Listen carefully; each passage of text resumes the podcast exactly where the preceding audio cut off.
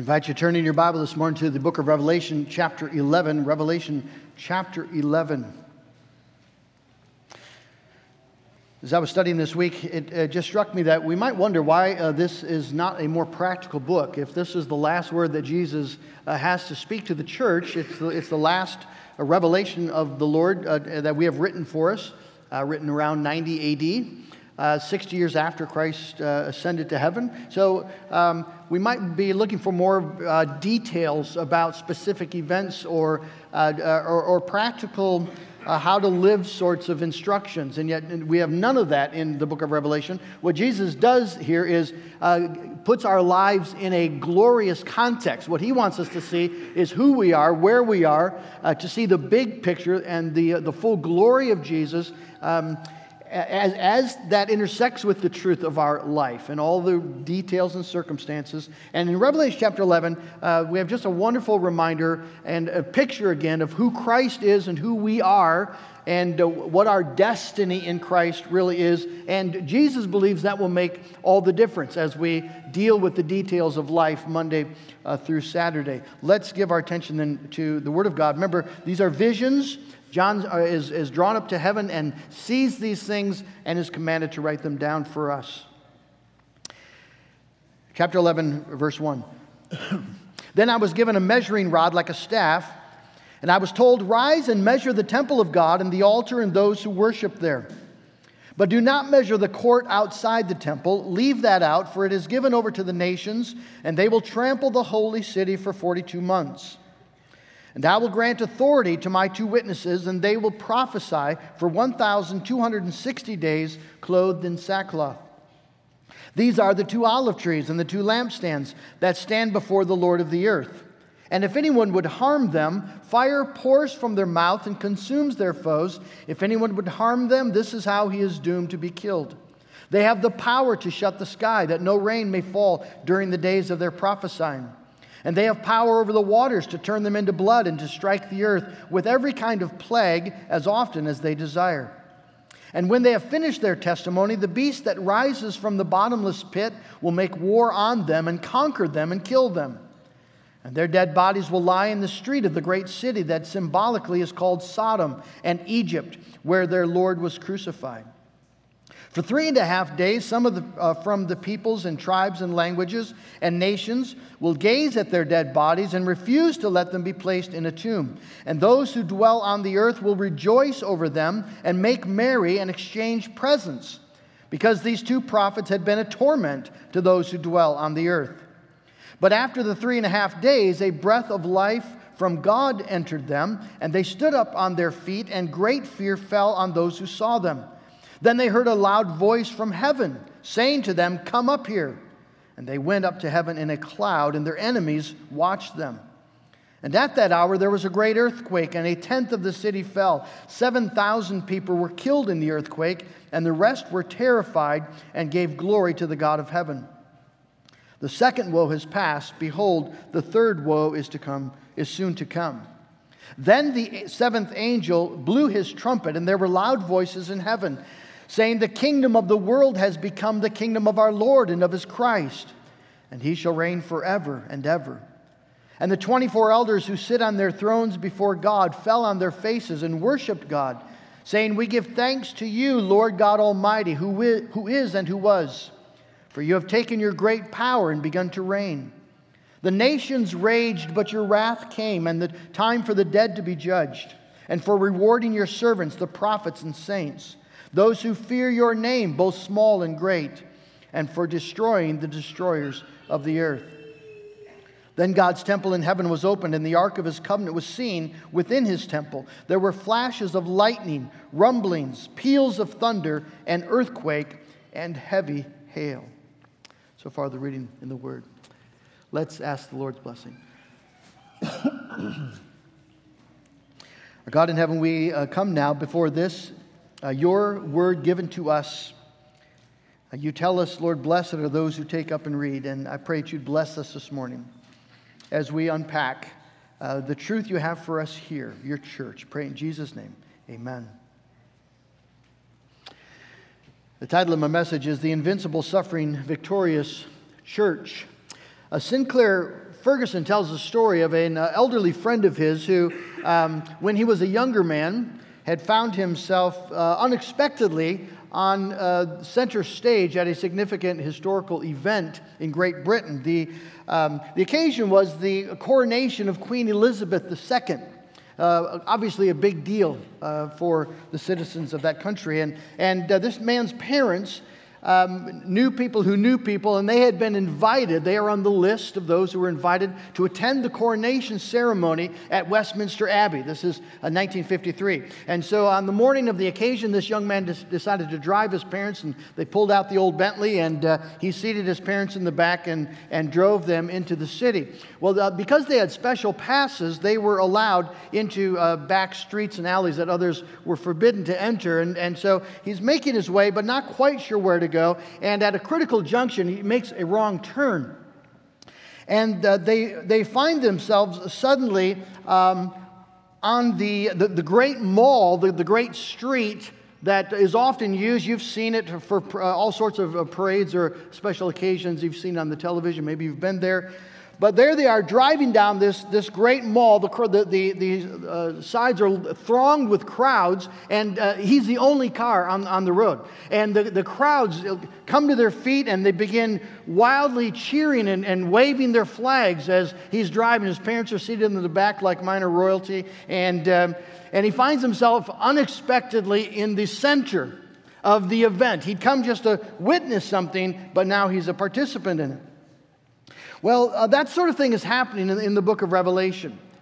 Uh, we come to the book of Revelation expecting to be shown things about Jesus and about the kingdom of, of, uh, of, of heaven.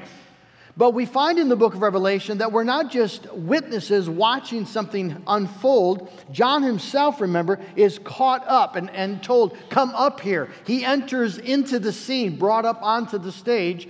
And that's exactly what we see here uh, concerning the church that we're not just witnesses to the glory of Christ.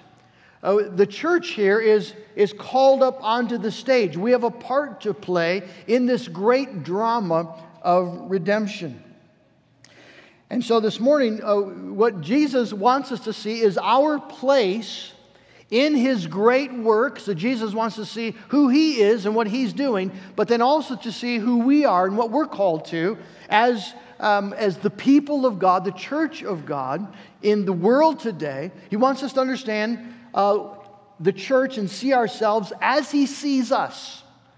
So, this is looking at the church in a sense from the perspective of Jesus Himself. And we're going to see this morning that the church is, is known and loved and secure, uh, that it has a mission in the world, that it's going to suffer because of that mission, but it is promised uh, final vindication and victory. And so let's look together at uh, these, these verses. And, and uh, the text begins, verses 1 and 2. Uh, John is told to take a measuring rod and measure uh, the temple. Uh, what temple? Well, it wouldn't be the, uh, the, the, temple in Jerusalem, that was already destroyed. Remember, this is a vision. the temple that John is, is invited to measure is the, is the heavenly temple. It, and, and because he's told to measure this, this heavenly temple with the, um, with the altar and with the worshipers, he's told, to, he's told to actually to measure the church. The church is the temple of God. It is it's the place where God dwells. God um, has made us into his holy city. And so um, John is told to measure the church. Well, what's the significance of measuring and numbering those who worship there? Well, in the scriptures, numbering is a way of, of um, owning and claiming, uh, it shows ownership and care. So in Isaiah chapter 40, 26, uh, the, uh, the prophet talks about God who numbers the stars and calls them all by name. And because of his great power, the text says, not one of them is missing.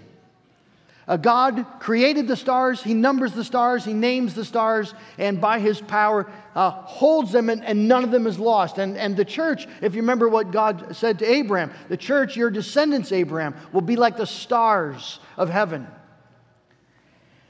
Every individual in the church is known by God, named by God, claimed by God. It expresses ownership and care. When you buy a piece of property, you need the title deed, and, and the property has to be carefully measured and recorded so that every inch of that property is, is known and claimed by you as your own possession. Well, God wants us to know that that is true of you.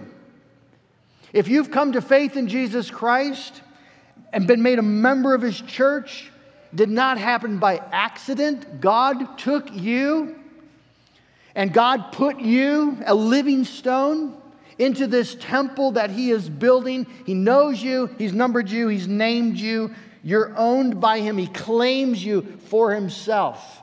You're not just an anonymous identity floating around somewhere in God's universe. You belong to Him. He, he claims you. He's made you part of His heavenly temple, which shows us our true identity. I like uh, G.K. Beale describes Christians as citizens, members of the, of the heavenly community living on earth. We tend to think of ourselves as um, members of the earthly community headed for heaven. But, but a, a, better way of saying it is we're members of the heavenly community temporarily living here. Now, that's essential to know because the experience of the church, the experience of God's people here on earth, will challenge their identity as citizens of heaven. You would think that citizens of heaven would maybe have it an, an easy path.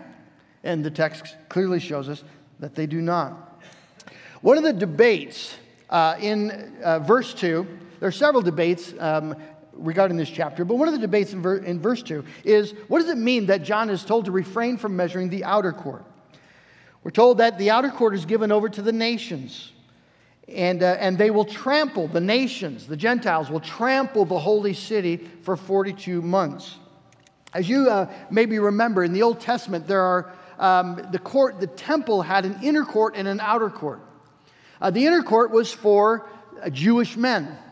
The outer court was for Jewish women and Gentiles. The, uh, they were all true worshipers. They all had access to the Lord, but, but men had a unique access. Now you can say, well, that doesn't sound very uh, fair. It doesn't. Uh, you can talk to the Lord about it later. It was His rule. Um, they're not thinking in those days like 21st century Americans. But there's a, there's a different, there's a distinction of access in the Old Testament. Pre, right, even the Jewish men are not allowed into the Holy of Holies. There, there's a distinction of access. Only one man once a year is allowed into the Holy of Holies. Well, in the New Testament, what we find is that there, there's a erasing of some of the distinction. So Paul will say, here there's no male, female, Jew, uh, Jew or Gentile um, slave or free, what? But, but, but we, right, we're, there's one. We are all together the body of Jesus Christ, and we all have access. Uh, there's no distinction of access. You, it, it doesn't matter who you are. It doesn't matter what your background. Doesn't matter what your theological pedigree. If you call on the name of the Lord Jesus Christ, you will be saved. If you call Abba Father in faith, He will hear you. No distinction of access. However, there remains a distinction of experience in the church uh, when you think of the church as made up not only of those who are on earth, but those who are in heaven.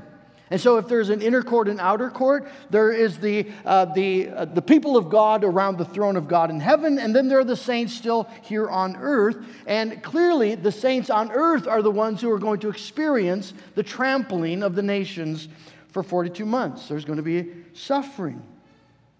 Jesus wants his church to know this. This has been a repeated theme uh, in, this, in this revelation.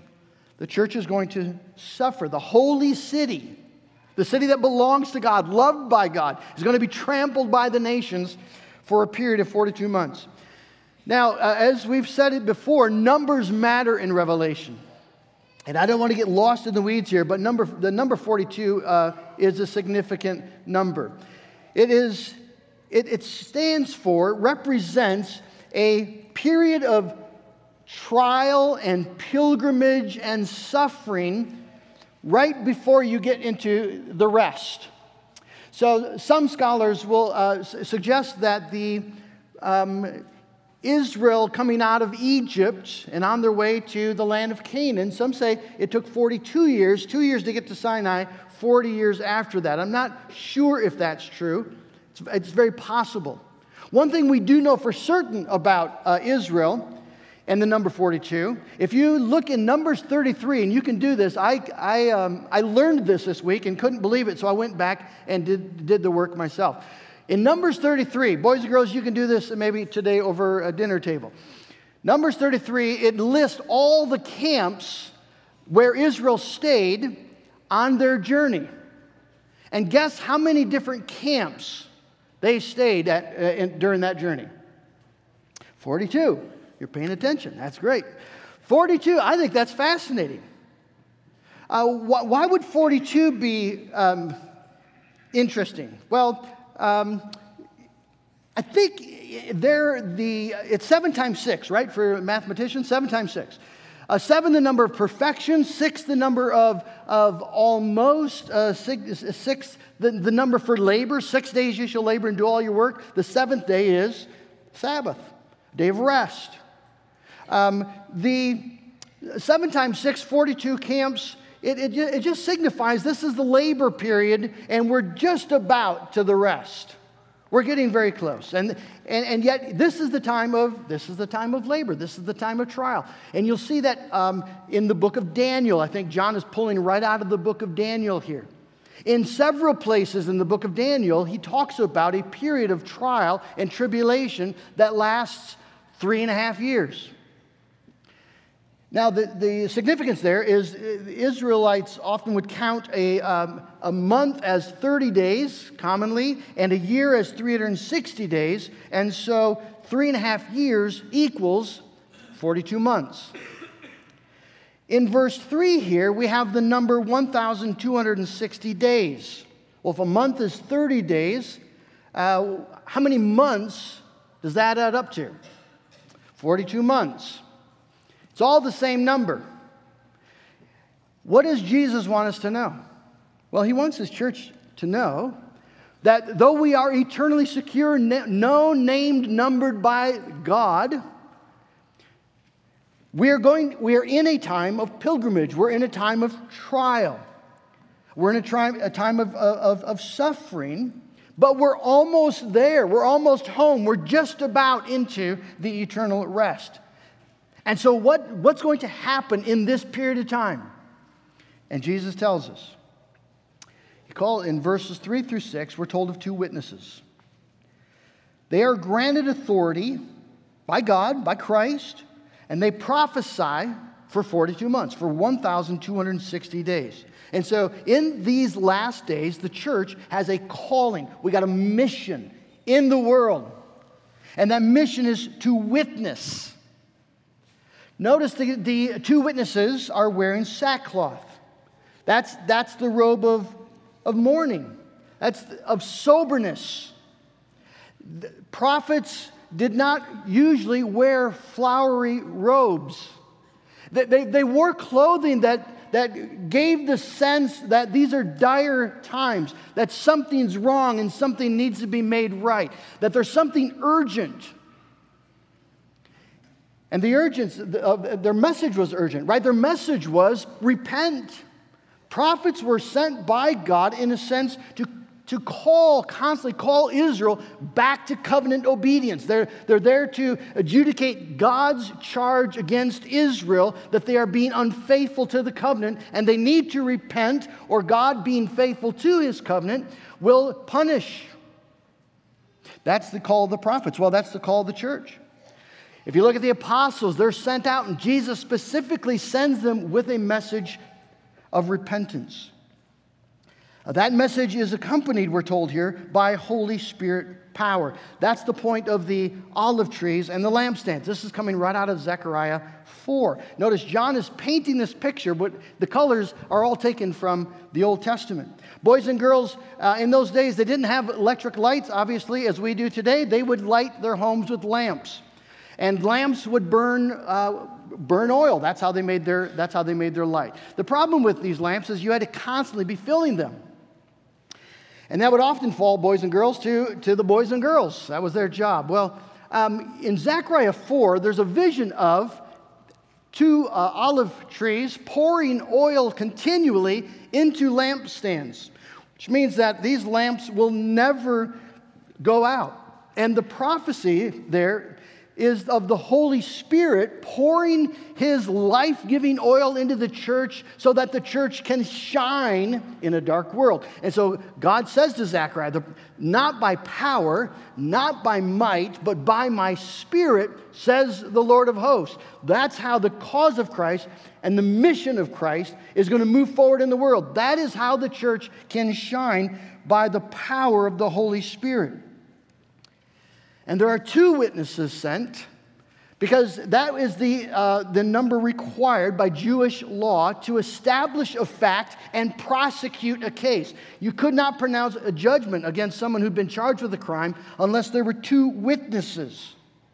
And again, it shows us that the calling of the church in the world is, is to judge the world, men and women made in the image of God, descendants of Adam, we judge the world guilty of its crimes against God. We call the world to repent of those crimes. We lift up Jesus Christ as the Savior of criminals, the one who gave his life to die for sinners, to free them from the just condemnation due to them. Now, that does not seem like a pleasant message to the world. We're going to see that in a moment. The world will just say, keep, keep it to yourself. Unless you have a chipper Jesus, give me the, the health and wealth Jesus, the one who, who came to make my life more palatable, more easy, more successful, more prosperous. I'll listen to you talk about that Jesus all day long, but do not, don't talk to me about this Jesus. And yet, this is the mission. It's, it's so evident this is this is the call. That we as the church, in, a, in, a, in, an, in an essential way, we stand contra mundum, against the world, against its principalities and powers. That doesn't mean against its people. The people are the mission field. We're telling the people about the principalities and powers that are reigning and ruling and, and, and hold them enslaved and calling them and ourselves, you see, to freedom in Jesus Christ. But that, that's the mission. And it's a mission with power. If, if you noticed in verses 5 and 6, there's reference here, here to Moses and the plagues and to Elijah as he calls down fire from heaven. So, verse 6 they have the power to shut the sky. Remember, Elijah prays that no rain may fall during the days of their prophesying, and they have power over the waters to turn them into blood and to strike the earth with every kind of plague as often as they desire. I remember, um, oh, oh, back 90s, uh, Jack Wimber had a book um, about the, the power. He was the, the, uh, the, the founder of uh, the vineyard churches. And a, a, a, a Christian man, a committed man, and yet he's saying, Man, I read my Bible and I see power. And so he's arguing for a ministry of miracles in the church because there, there, should be, there should be evident power in the church. We should be raising dead people. We should be casting out demons. We should be doing everything that we see in, in, in the New Testament. Well, the power that's mentioned here, it's power, but it's power to to bring judgment. That's, that's the power. And the ministry of Moses and Elijah are clearly marked by that power. And, and maybe we could ask, well, where's that in the church today? I mean, why don't we see this sort of power? Think about how effective you could be as an evangelist, right? Believe in the Lord Jesus Christ. Or did you hear about that really, that firestorm that happened last week? Yeah, that was, that was me calling down fire from heaven on the enemies of God. Would you like to believe? I think people would like to believe. Why don't we have John is on the island of Patmos. He's suffering for the cause of Christ. Paul's going to go to prison. He's going to, he's going to die there. So almost all the apostles will die there. Why aren't they doing this? Well, the answer, of course, is We are in the book of Revelation. We are watching human history from the perspective of heaven. And from the perspective of heaven, we see the devastating power of the New Testament church in the spiritual realm. The gates of hell cannot stand against the onslaught of gospel mission as Christ victoriously, through his gospel, by his church, and by the ministry of the, uh, of the church, Jesus Christ marches forward. And nothing can stand in his way. Mortals try. Chairman Mao, the communist dictator, um, promised to wipe the Chinese church from the face of the earth. Well, Chairman Mao, of course, is dead and buried, and the Chinese church stands millions strong. You see, Jesus wants to see the incredible power of the church as it engages in its mission. Think about the apostles, incredibly weak in the eyes of the world. And yet, and yet Peter and, and James and John and the apostle Paul have wielded more power in the history of the earth than all the kings of earth put together. In the spiritual realms, you see, their spirit empowered witness to the risen, reigning King Jesus is the weapon that God uses to destroy demonic strongholds and invincibly expand the kingdom of God. Jesus wants us to see here the great power the church, the witnessing church, has in the spiritual realms, that we are invincible as we engage in this mission. I recently heard a story of a time in World War II, two men, an older man, and a younger man, both believers, were walking through London and suddenly found themselves um, under a, uh, an attack from German bombers. Uh, the young man uh, was shrinking back in fear. His older companion said, Just stay close to me. I'm invincible until my work is done. And that's exactly true for the church. In the spiritual realm, we are invincible by the power of Christ till the work is done. And then John shows us what will happen when the work is done, when it's through, verses 7 through 10.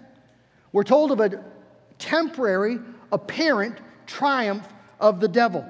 Verse 7 When they have finished their testimony, the beast that rises from the bottomless pit will make war on them and conquer them and kill them, and their dead bodies will lie in the street of the great city that symbolically is called Sodom and Egypt, where their Lord was crucified. Now, again, some of the commentators made the point that this war is uh, between the devil and the church is a, is a constant reality in these last days, and they're absolutely right. But I do think John is talking specifically here about the very end of time when the church has finished its testimony, God's elect have been gathered in. And the church then will follow the steps of Christ. Remember, Jesus spent three years ministering and uh, testifying to the glory of God and the truth of his own person and work. And then he was crucified, and then he rose and ascended to heaven, and the church will follow his steps. And so it seems in the last days the church will face overwhelming opposition and oppression, and it will seem like the world has won. The, the devil will make war on them and conquer them and kill them. And their dead bodies will lie in the streets. And, and, and Paul, uh, John mentions here Sodom representing moral degradation, and Egypt representing political oppression, and Jerusalem, he, he mentions it as where the Lord was crucified representing religious opposition. And so these cities represent the world, the principalities and powers of this dark, evil age in its rebellion against God. And there's a macabre scene here where the church is silenced, the bodies of the witnesses are lying in the streets, and the world refuses to let the bodies be buried. What does that mean?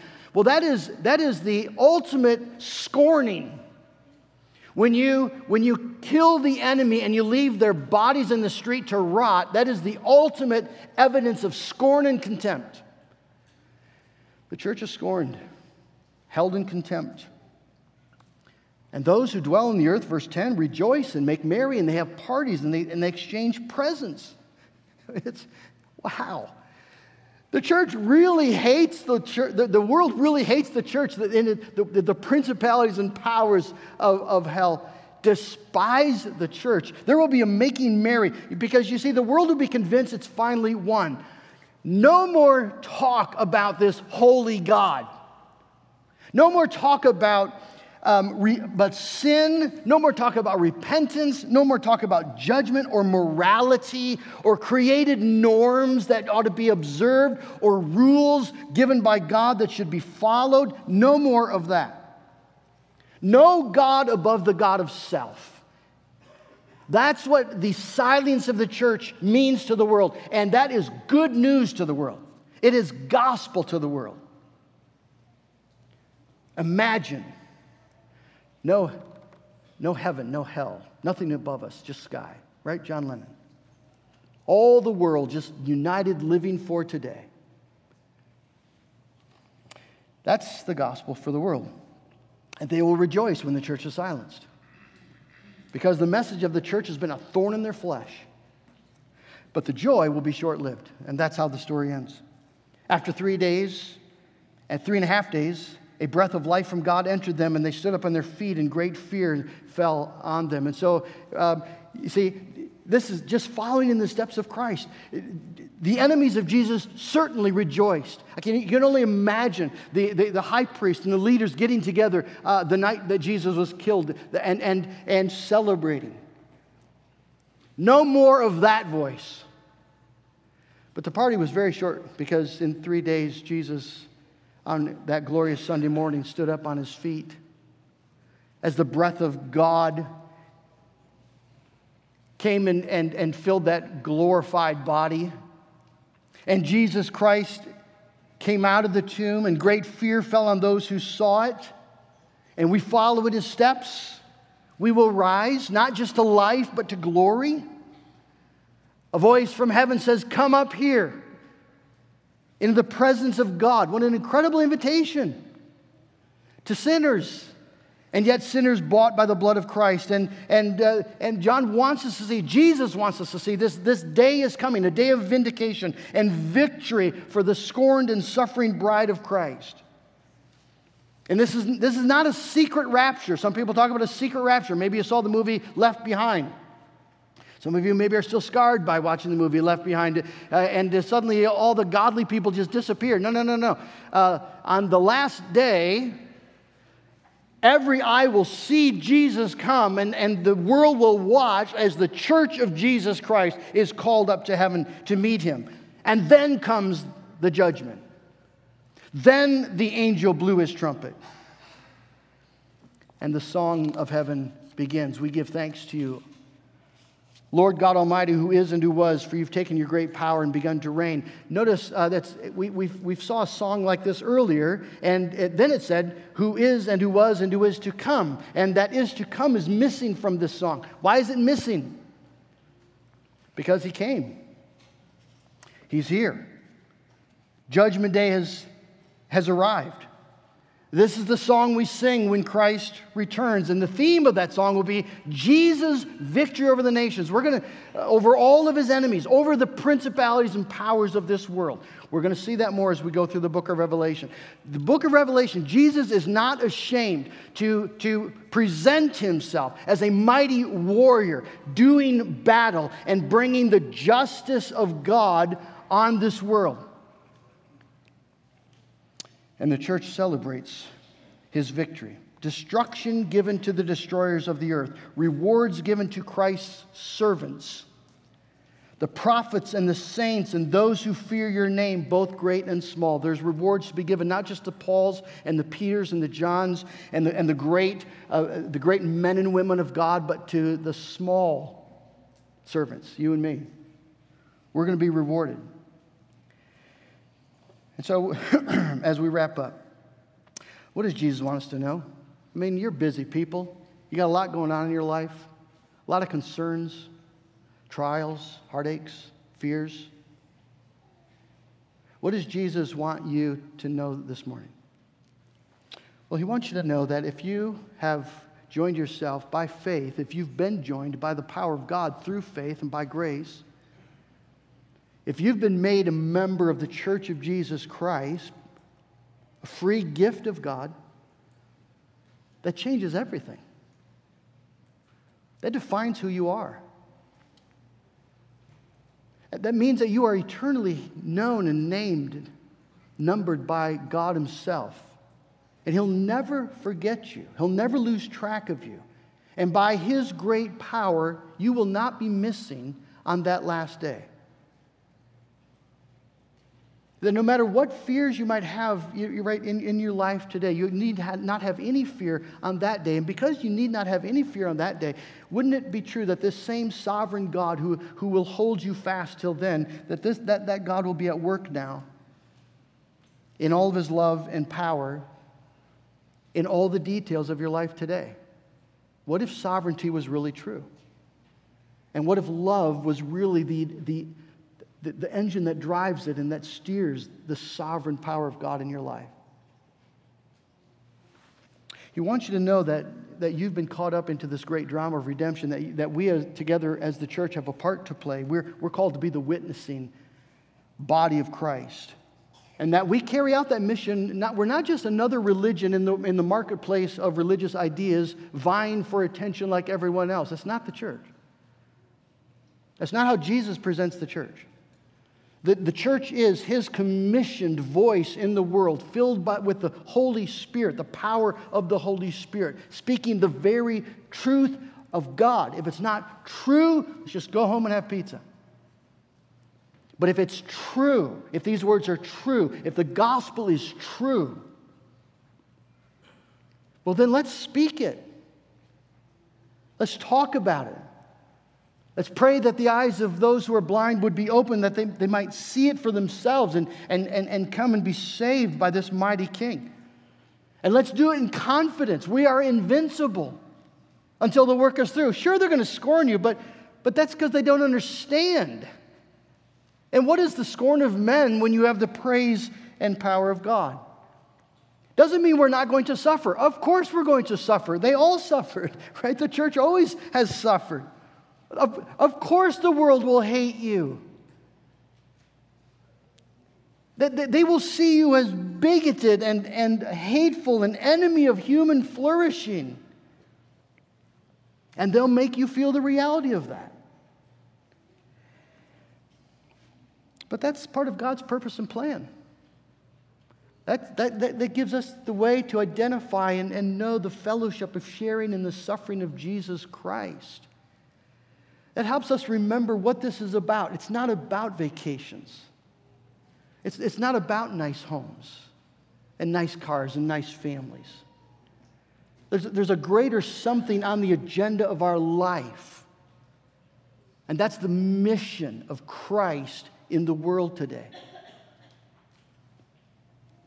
And that if we commit ourselves, you see, as, as, as Christ calls us, as we follow Him, then no matter what happens, we will rise victorious, vindicated, forever to be in the presence of our Lord. We will see him face to face. It's this is not a moral fable, you know, Aesop's fable with a moral at the end just to help you be better people.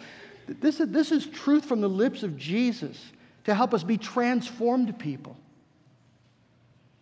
who have a vision for what our future actually is going to look like, who have an understanding of what our destiny in Jesus actually is. That we will be caught up. You personally, if you, have, if you are in Christ by faith, you personally will be caught up with all of the people of God, and you will be on the clouds of heaven. You will, you will be raised to meet Him, and the world will watch. You're a citizen of heaven today living on earth. And Jesus wants you to know who you are. This morning, friends, we have the table of the Lord, and we're going to move right to that. But I, what is this table? It's a visible sign and seal that Jesus has given to you and me. It's, it's His witness to us that He is coming again. He said to His disciples, Do this until I come again. It, it means he, he is coming again. There really is a banquet in heaven, and this table points to that table. This is, this is like the hors d'oeuvres, if you could say it that way, right? The, the meal to remind us that the, the banquet is almost ready. It's the meal to sustain us until it's time to enter through those gates into the banquet hall. It's the meal to assure us of all that Christ has accomplished, all that he has promised, to convince us that Jesus is whom he says he is, the Savior of sinners, and the King and ruler of the world. And it's a table to remind you that you are all that Jesus says you are the invincible, suffering, victorious, beloved bride of Christ. Let's bow as we come to the table. Oh God in heaven, I, uh, words, Lord, by themselves are, are weightless, and yet, Lord, your words from, from Jesus are just saturated with weight and glory. Jesus, you know our names. You know our need. You know our sin. You know all the reasons that you could justly sentence us to eternal condemnation.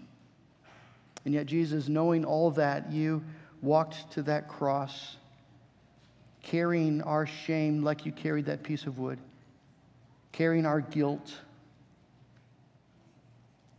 And you died there as the atoning sacrifice.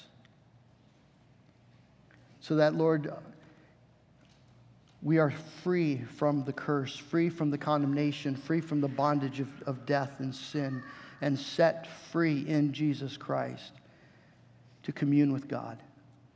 And there's no greater gift, there's no greater freedom. This is life, that we might know you, the only true God, and Jesus, whom you've sent. And Jesus, you give us your word, both through Scripture and through your sacraments. I pray that you give us ears to hear, to truly deeply hear your voice in a way that transforms the way we think about who we are and what life is about, what matters. Jesus, your word is able to wash us clean. Your word is able to strengthen us, to free us, to transform us, to prepare us as your bride to meet you on the cloud of heaven. Bless us now, then, Jesus, as we meet with you around your table. In your name we pray. Amen. Like to ask the elders to come forward.